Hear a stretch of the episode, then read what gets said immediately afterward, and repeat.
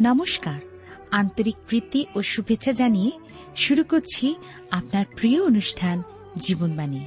আশা রাখি জীবনবাণীর মধ্যে দিয়ে আপনি আপনার জীবনের অনেক প্রশ্নের সমাধান খুঁজে পেয়েছেন। আর এই জন্যই জীবনবাণী তার আলোচনার ডালে নিয়ে আপনার কাছে উপস্থিত। শ্রবণ করুন জীবনবাণী। হৃদয়কে খুলে দিন ঈশ্বরের বাক্য শ্রবণের জন্য। জীবনে লাভ করুন পরম করুণাময়ের আশীর্বাদ। তাহলে শুনুন আজকের জীবনবাণীর অনুষ্ঠান।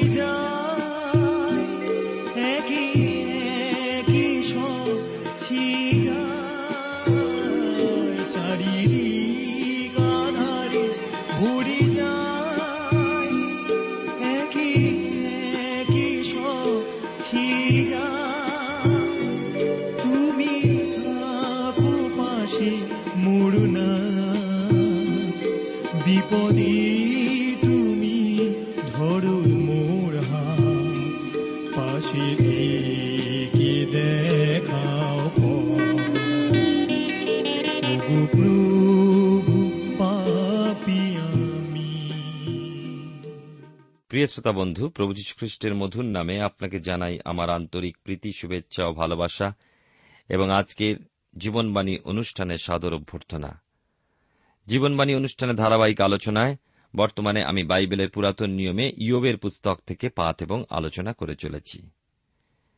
আজকের আমি বিশেষ করে আটের অধ্যায় তিন পদ থেকে আলোচনা শুরু করব। আর আপনার কাছে যদি বাইবেল আছে, আসুন আমার সঙ্গে খুলুন। তিন পদ থেকে আমরা প্রথমে পাঠ করি ছয় পদ পর্যন্ত। আসুন আমরা বোঝার সুবিধার জন্য আমরা প্রথম থেকে পাঠ করি আটের অধ্যায় প্রথম পদ থেকে, যেখানে আমরা বিলদদের প্রথম বক্তৃতা এর আগের অনুষ্ঠানে শুনেছি। লেখা আছে, পরে সুই ও বিলদত উত্তর করিয়া কহিলেন, তুমি কতক্ষণ এই সকল কহিবে? তোমার মুখের বাক্য প্রচণ্ড ঝটিকাবৎ। বহিবে, ঈশ্বর কি বিচার বিরুদ্ধ কর্ম করেন? সর্বশক্তিমান কি ধর্ম বিপর্যয় করেন? তোমার সন্তানগণ যদি তাহার বিরুদ্ধে পাপ করিয়া থাকে, আর তিনি তাহাদেরকে তাহাদের অধর্মের হস্তে সমর্পণ করিয়া থাকেন, তুমি যদি সযত্নে ঈশ্বরের অন্বেষণ করব, সর্বশক্তিমানের নিকটে যদি সাধ্য সাধনা করো, যদি নির্মল ও সরল হও। তবে তিনি এখনও তোমার নিমিত্ত জাগিবেন ও তোমার ধর্মনিবাস শান্তিযুক্ত করিবেন। আমরা দেখি, বিশেষ করে আমরা গত অনুষ্ঠানের শেষ অংশে আমরা আলোচনা করেছিলাম যে ইয়বের আর এক বন্ধু এইবারে কথা শুরু করলেন এবং তার নাম হল বিলদদ। এবং আমরা গত অনুষ্ঠানে কথাও শুনেছি যে বিলদদের কথা অনেকটা ধারালো ছোড়ার মতো ইয়বকে বিদ্ধ করে চলেছে। বিলদদের কথা শুনে মনে হচ্ছিল যে সে বাক্যের ছোড়াটা ইয়বের দেহে প্রবেশ করে নেড়ে নেড়ে আরও যাতনাকে বাড়াচ্ছিল। বিলদত বলতে চাইছিল যে, তোমার কোনো যুক্তি খাটবে না। তুমি যতই কথা বলো, যতই নিজেকে প্রকাশ করো। আমার মনে হয় বিলদত একটু ব্যঙ্গের হাসি হেসে কথা বলছিলেন। যেটা ইয়বকে আরও জ্বালা দিচ্ছিল। বিলদত বললেন, ইয়ব, তুমি যেমন কর্ম করেছ, তারই ফল পাচ্ছ। তুমি তোমার যুক্তি দিয়ে যেভাবে নিজেকে ধার্মিক দেখাবার চেষ্টা করছ, তার থেকে কথাই প্রমাণ হচ্ছে যে তোমার জীবনে গোপন পাপ লুকানো আছে। আমরা অনেক সময় কারও জীবনে দুঃখ, কষ্ট, অভাব, সংকট, দুর্ঘটনা দেখলে আমরা প্রথম কথা চিন্তা করি, এইটি। সে আরও বলল, ইয়ব, শোনো, তোমার ছেলেমেয়েরা কেন বিনষ্ট হল? কেন মরল? তারা পাপ করেছিল বলেই না ঈশ্বর তাদের বিনষ্ট করে দিলেন। বিলদদের এই কথা তার এখতিয়ার বহির্ভূত কথা বলছেন, বিলদতকে কে বিচার করার ও রায় দেবার অধিকার দিয়েছে? আমরা অনেক সময় বিচার এবং তার রায় নিজেদের হাতে তুলে নিই। আমরা যা জেনেছি বিলদত তা জানতেন না। কেন সদাপ্রভুকে বিলদত জানতেন না, চিনতেন না। যা কিছু ইয়বের জীবনে ঘটছিল সবই কিন্তু ঈশ্বরের পরিকল্পনা অনুযায়ী ঘটছিল। বিলদত বললেন, ইয়ব, তুমি যদি সাদা ফুলের মতো নির্মল ও সরল হও, ঈশ্বর এখনই তোমায় সুস্থ করবেন, তোমার বাড়িতে শান্তি ফিরে আসবে। সাত থেকে দশ পদে এই কথা লেখা আছে, তাহাতে তব অগ্রিম অবস্থা ক্ষুদ্র বোধ হইবে, তোমার অন্তিম দশা অতিশয় উন্নত হইবে। বিনয় করি, তুমি পূর্বকালীন লোককে জিজ্ঞাসা করো তাহাদের। পিতৃগণের অনুসন্ধান ফলে মনোযোগ করো, কেননা আমরা কল্যকাল লোক, কিছুই জানি না, পৃথিবীতে আমাদের আয়ু ছায়াস্বরূপ। উহারা কি তোমাকে শিক্ষা দিবে না ও তোমাকে বলিবে না? উহাদের অন্তঃকরণ হইতে কি এই বাক্য নিঃসৃত হইবে না? বিলদত বলছেন যে ঈশ্বর যখন তোমায় সুস্থ করবেন ও তোমার বাসভবন শান্তিযুক্ত করবেন, তখন তোমার পূর্ব অবস্থার তুলনায় পরের অবস্থা আরও উন্নত হবে। আর বিলদদের কথা বলেছি যে তিনি ক্রমবিকাশ তত্ত্বতে বিশ্বাস করতেন যে বিষয়ে গত অনুষ্ঠানে বলেছি। এখন ইয়বকেও ওই তত্ত্বে তিনি ফেলতে চাইলেন, তাই তিনি বললেন পুরাকালের লোকদের কাছে জিজ্ঞাসা করো, তারা তোমাকে বুঝিয়ে দিতে পারবেন। কেননা তারা জ্ঞানী, ধার্মিক, ন্যায়পরায়ণ ও দীর্ঘজীবী মানুষ ছিলেন। বিলদত আরও বললেন, আমরা তো কালকের মানুষ, আমাদের কি অভিজ্ঞতা আছে? তাছাড়া আমাদের আয়ু বা কি ছায়া স্বরূপ। আসলে কিন্তু বিলদত ভাবছেন তিনি ইয়ব অপেক্ষা অনেক বেশি জানেন। ইয়ব কিছুই জানে না, বোঝে না। প্রিয় শ্রোতাবন্ধু, প্রিয় ভাই বোন, ব্যক্তিগতভাবে আমি কিন্তু একথা জানতে চাই না যে ঈশ্বর অতীতে এক লক্ষ বৎসর পূর্বে কি করছিলেন। কিন্তু আমি জানতে চাইব যে ঈশ্বর লক্ষ বৎসর পরে কি করবেন কেন তখন তো আমি তার সঙ্গে থাকব। বিলদত প্রাচীনের দ্বারায় নবীনকে শিক্ষা দিতে চাইছেন। বৈজ্ঞানিকেরা মাটি খুঁড়ে পাথর পেল, হাড়ের টুকরো পেল আর মেতে উঠল তার প্রাচীনতত্ত্ব প্রমাণের জন্য। সাধু পৌলের দর্শন বলে ফিলিপিও তার তিনের অধ্যায় চোদ্দ পদে পশ্চাৎস্থিত বিষয় সকল ভুলিয়া গিয়া সম্মুখস্থ বিষয়ের চেষ্টা একাগ্র হইয়া লক্ষ্যের অভিমুখে দৌড়িতে দৌড়িতে আমি খ্রিস্ট যিশুতে ঈশ্বরেকৃত ঊর্ধ্বদিকস্ত আহ্বানে পণ পাইবার জন্য যত্ন করিতেছি। খ্রিস্টীয় জীবন কিন্তু ভিন্ন স্বরূপ। আমরা অতীতে পড়ে থাকি না, কিন্তু বর্তমানে আগামী দিনের অপেক্ষায় সুন্দর জীবন যাপনের জন্য প্রতিজ্ঞাবদ্ধ হই। যারা অতীতে পড়ে থাকেন, তাদের অবস্থা প্রথম, যদি আপনি অতীতে অসফল হয়েছেন বা কোনো দুঃখজনক ঘটনা ঘটেছে আপনার অতীতে, তাহলে সেই দুঃখজনক ঘটনা বা অসফলতা আপনাকে বর্তমানে নিরাশ, হতাশ এবং অসহায় করে দেয়, দুর্বল করে দেয়। আবার মনে করুন, দ্বিতীয় দিকে, যদি কোনো ব্যক্তি অতীতে সফল হয়েছেন, অনেক গুরুত্বপূর্ণ বিষয়ে বিজয় লাভ করেছেন। সেই সব ব্যক্তিরা বর্তমানে অতীতের সেই গৌরবময় দিনগুলির কথা স্মরণ করে বর্তমানে অনেক সময় তারা শিথিল জীবন যাপনে সচেষ্ট হন। তাই খ্রিস্টীয় জীবন অতীতে পড়ে থাকা নয়, কিন্তু বর্তমানে আগামী দিনের জন্য, বিজয়ের জন্য এগিয়ে চলাই হচ্ছে খ্রিস্টীয় জীবনের লক্ষ্য। এর মানে এই নয় যে আমরা অতীত থেকে শিখব না। অতীত থেকে আমাদের শেখার অনেক কিছুই আছে। কিন্তু অতীতের ঘটনা যেন আমাদেরকে নিরাশ, হতাশ না করে, অথবা অতীতের ঘটনা আমাদেরকে শিথিল না করে, গর্বিত না করে। প্রিয় শ্রোতা বন্ধু প্রিয় ভাই বোন, আপনি জীবনবাণীর অনুষ্ঠান শুনছেন, আর এই অনুষ্ঠানে আপনি ইয়বের পুস্তক থেকে আলোচনা শুনছেন। আমি আপনাদের কাছে ইয়বের পুস্তক তার আটের অধ্যায় থেকে পাঠ এবং আলোচনা করছি। আটের অধ্যায় আমরা এখন এগারো এবং বারো পদ পাঠ করব। লেখা আছে, কর্দম বিনা কি নল বৃদ্ধি পাইতে পারে? খাগড়া কি জল ব্যতি রেখে বাড়িতে পারে? যখন তাহা তেজস্বী থাকে, কাটা না যায় তখন অন্য সকল তৃণের পূর্বে শুষ্ক হয়। আমরা বিশেষ করে এই অংশে আমরা দেখতে পাই, বিলদদ যে তুলনামূলক বিষয়টা তুললেন, যদিও খুবই সাধারণ বিষয়, কিন্তু ওই উদাহরণের মধ্যে দিয়ে ইয়বকে কাদার মধ্যে নলখাগড়ার সাথে তুলনা করছেন।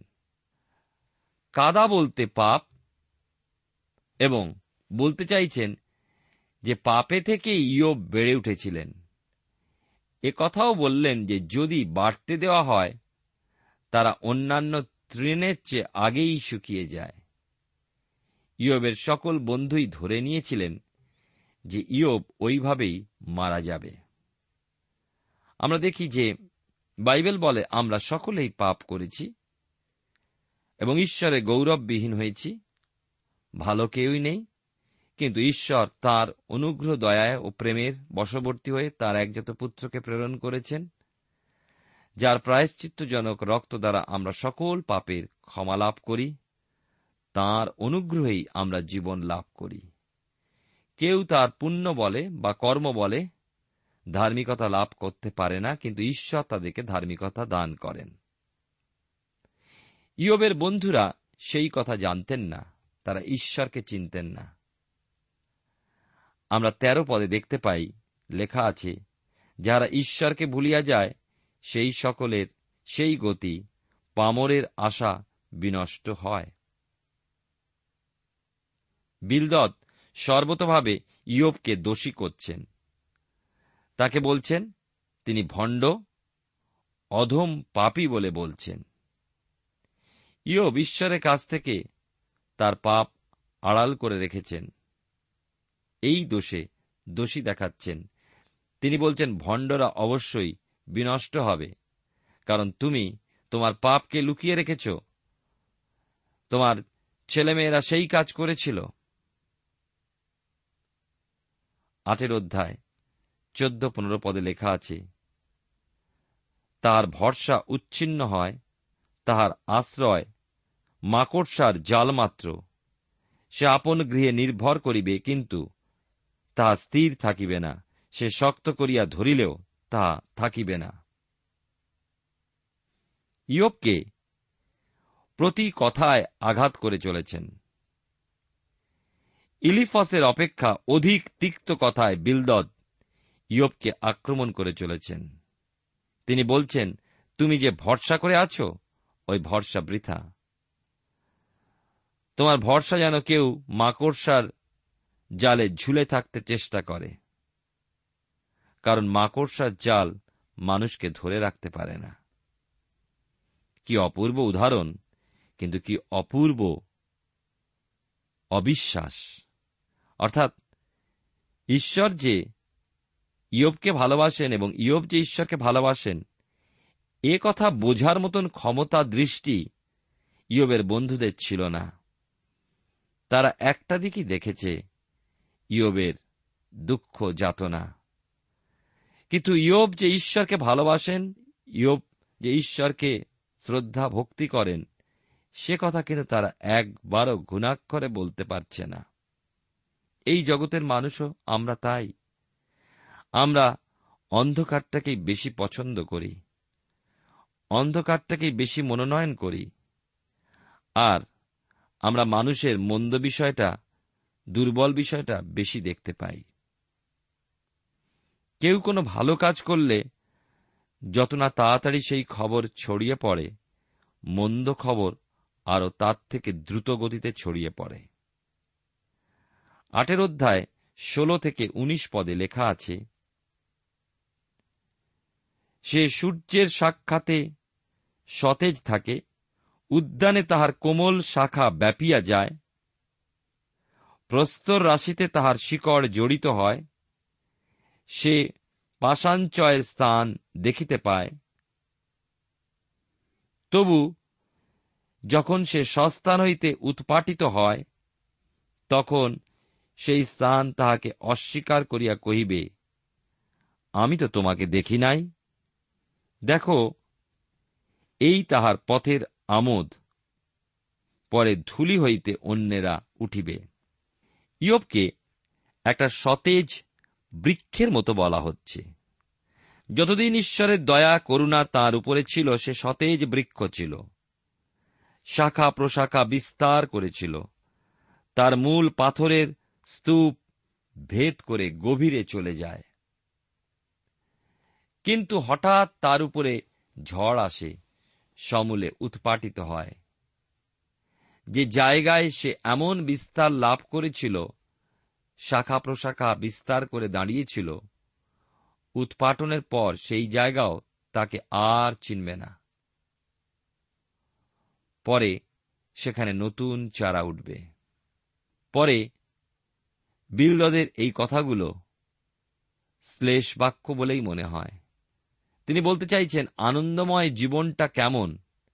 কিন্তু যে ঈশ্বরবিহীন লোক, তার আনন্দ স্থায়ী হয় না। এটা অবশ্য একদিক দিয়ে ঠিক কথা।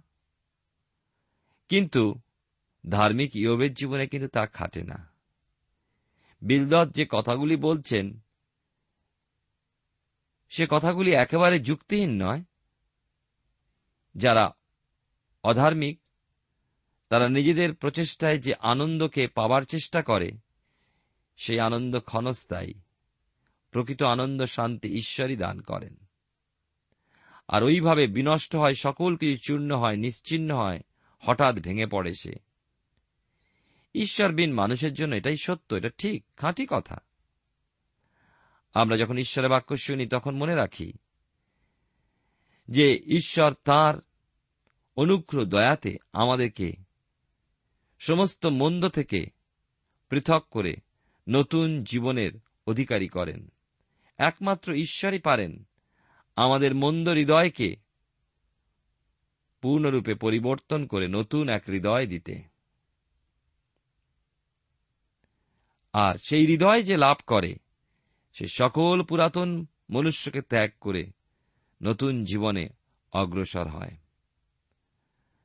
আমরা দেখতে পাই পুরাতন নিয়মে ইয়োপ তার ত্রাণকর্তা, মুক্তিদাতাকে তার সেই দর্শনে দেখেছিলেন।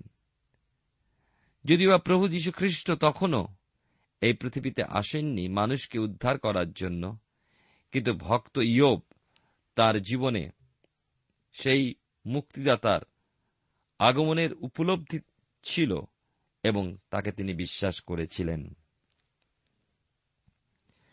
আটের অধ্যায় এর পরে কুড়ি থেকে বাইশ পদ আমরা লক্ষ্য করি লেখা আছে, দেখো, ঈশ্বর সিদ্ধকে নিগ্রহ করেন না, আর তিনি দুরাচারদের হস্ত ধরিয়া রাখেন না।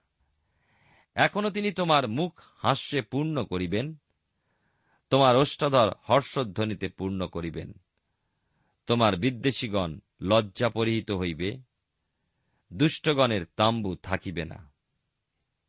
আমরা দেখি যে ইয়োব কি ন্যায়পরায়ণ? যদি তাই হয়, তাহলে অবশ্যই ইয়োব আবার সুখের মুখ দেখবেন। ঈশ্বরবিহীন লোকদের জন্য চিরকালের দুঃখ ভোগ এ কথা তো সত্যি। বিলদদের কথার মধ্যে দুটো বিষয় বড় বেদনাদায়ক। প্রথম, ইয়োবের জন্য তার কথার মধ্যে কোনো প্রকার সমবেদনা কোনো সান্ত্বনা ছিল না। আমাদের জীবনে লক্ষ্য করি, আমরা যখন কাউকে সান্ত্বনা দিতে যাই, কেমনভাবে সেই অবস্থা পরিস্থিতির মোকাবিলা করি।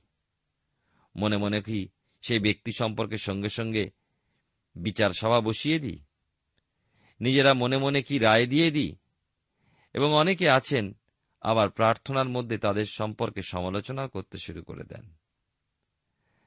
তাহলে আমরা দেখছি যে তার বন্ধু বিলদদের তার জন্য কোন রকম সমবেদনা বা সান্ত্বনার বাক্য ছিল না। দ্বিতীয়ত, ইয়বের সন্তানদের মৃত্যু হয়েছে ঈশ্বরের অভিশাপে, কেননা সন্তানেরা পাপ করেছিল, তারই ফল তারা পেয়েছে। কিন্তু একজন ইয়োব, যিনি ঈশ্বরকে বিশ্বাস করতেন, ঈশ্বরকে তিনি জানতেন এবং কুক্রিয়াত্যাগী ব্যক্তি ছিলেন, ধার্মিক ছিলেন, ঈশ্বর ভয়শীল ছিলেন। তিনি জানতেন এ সকলই মিথ্যা। বিলরদ ইয়োবের অতীত জীবন নিয়ে বিশ্লেষণ করতে গিয়ে ভুল করলেন। তার ভবিষ্যৎ যে আরও উজ্জ্বল হতে পারে, সেই চিন্তা কখনো করেননি। আগেই বলেছি, খ্রিস্টীয় জীবন অতীত নিয়ে বেঁচে থাকে না। অতীতের তিক্ততা আমাদেরকে বর্তমান জীবনে যেমন দুর্বল করে, অতীতের সফলতা আমাদেরকে আজকের দিনে শিথিল করতে পারে। তাই সব থেকে বড় বিষয় হল ঈশ্বরের উপরে নির্ভর করে তার এই শক্তিতে বর্তমানে আগামী দিনের লক্ষ্যে এগিয়ে চলাই হল খ্রিস্টীয় জীবনের লক্ষ্য। সাধু পোল তাই তো বলেছিলেন, আমি একটি কাজ করি পশ্চাস্তিত বিষয় সকল ভুলিয়া। সম্মুখস্থ ধাবন ক্ষেত্রের দিকে এগিয়ে চলি। এই এগিয়ে চলাই হল খ্রিস্ট বিশ্বাসীর জীবনে লক্ষ্য। আসবে আমাদের জীবনে অনেক ঝড়, ঝঞ্ঝা। অনেক সময় আসবে ইয়বের ন্যায় অনেক বন্ধু, যারা আমাদের অতীত জীবনের পরাজয় নিয়ে আমাদেরকে অনেক সময় কটুক্তি করবে, আমাদের সম্পর্কে বিচার করবে। আবার আরেক দল আছে যারা আমাদের অতীতের বিজয় নিয়ে, সফলতা নিয়ে আমাদের সামনে এমনভাবে বলবে যারে আমরা অহংকারিত হয়ে প্রকৃত খ্রিস্টীয় জীবন থেকে আমরা সরে পড়ি। প্রিয় শ্রোতা বন্ধু, প্রিয় ভাই বোন, আসুন খ্রিস্টীয় জীবনে ইয়বের জীবন থেকে এবং ইয়বের বন্ধুদের জীবন থেকে আমরা শিক্ষা লাভ করি, আমরা কোন অবস্থায় রয়েছি, যেন এই অবস্থার মধ্যে দিয়ে ঈশ্বরের বাক্যের আলোয় আমরা বুঝতে পারি কোনটি সঠিক, কোনটি ভুল?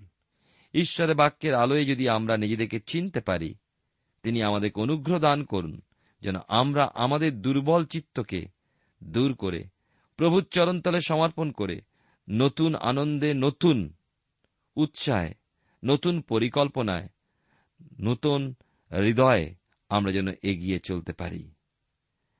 আমরা ঈশ্বরকে ধন্যবাদ দিই যে ইয়বের বিবরণ থেকে আমরা দেখতে পাই, ইয়ব তার সকল দুঃখ যাতনা ধৈর্য সহকারে সহ্য করেছিলেন। মেনে নিয়েছিলেন ঈশ্বরের ইচ্ছা এই বলে, এবং ঈশ্বরের গৌরব করেছিলেন। আসুন, আপনি যখন দুঃখ, কষ্ট, অভাব, সংকট, যাতনা, রোগ বা যে কোনো সমস্যার মধ্যে আজকে যদি চলেছেন, তাহলে আপনি ঈশ্বরকে কখনো জলাঞ্জলি দেবেন না।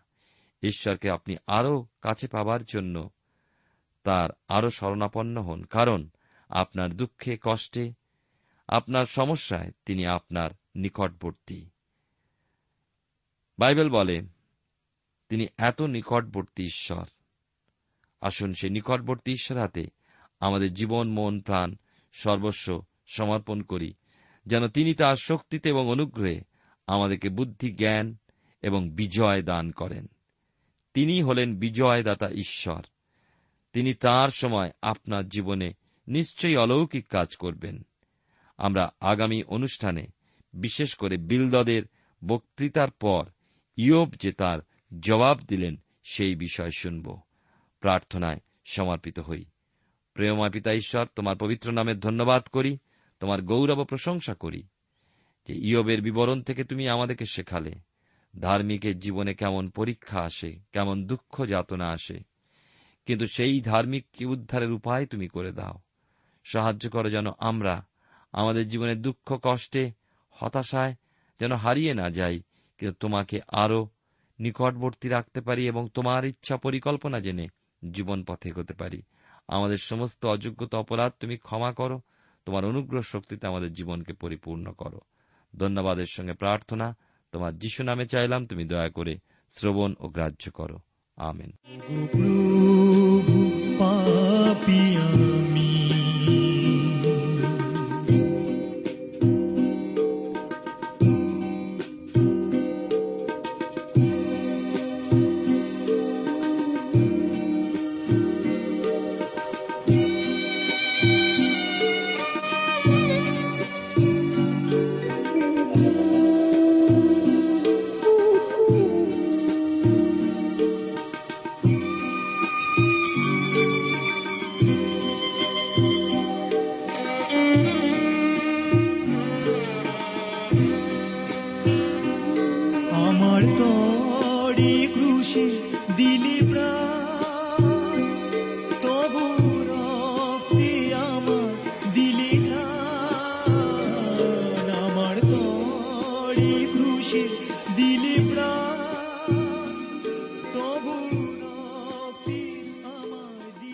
শ্রোতা বন্ধু, এতক্ষণ শুনলেন বাইবেল থেকে জীবনবাণীর আজকের আলোচনা। আমাদের অনুষ্ঠান কেমন লাগল? যদি এই বিষয়ে আপনি আরও কিছু জানতে চান এবং আপনার যদি বাইবেল না থাকে, তাহলে বাইবেল ছাড়া এই অনুষ্ঠান আপনি কেমনভাবে বুঝতে পারছেন, আমাদের ঠিকানায় শীঘ্রই লিখে জানান। আমরা খুব খুশি হব যদি আপনি চিঠির সাহায্যে বা ফোনে এস এম এস এ অথবা ইমেলের সাহায্যে আমাদের সাথে যোগাযোগ করেন। আমাদের ঠিকানা হল Jibanbani T W R India, post box number এক ছয় নয় দুই পাঁচ, কলকাতা, সাত লক্ষ চৌত্রিশ। আবার বলছি, Jibanbani T W R India, post box number এক ছয় নয় দুই পাঁচ, কলকাতা, সাত শূন্য শূন্য শূন্য তিন চার। আমাদের ইমেলের ঠিকানা হল Bengali T T V at radio eight eight two dot com আবার বলছি Bengali T T V at radio eight eight two dot com আমাদের phone number two four three eight double zero four five two four three eight double zero four five এবং আমাদের mobile নাম্বারটা লিখে নিন nine four double three four nine seven two three five আবার বলছি nine four double three four nine seven two three five আজকের সময় এখানেই শেষ। বিদায় নিচ্ছি। নমস্কার।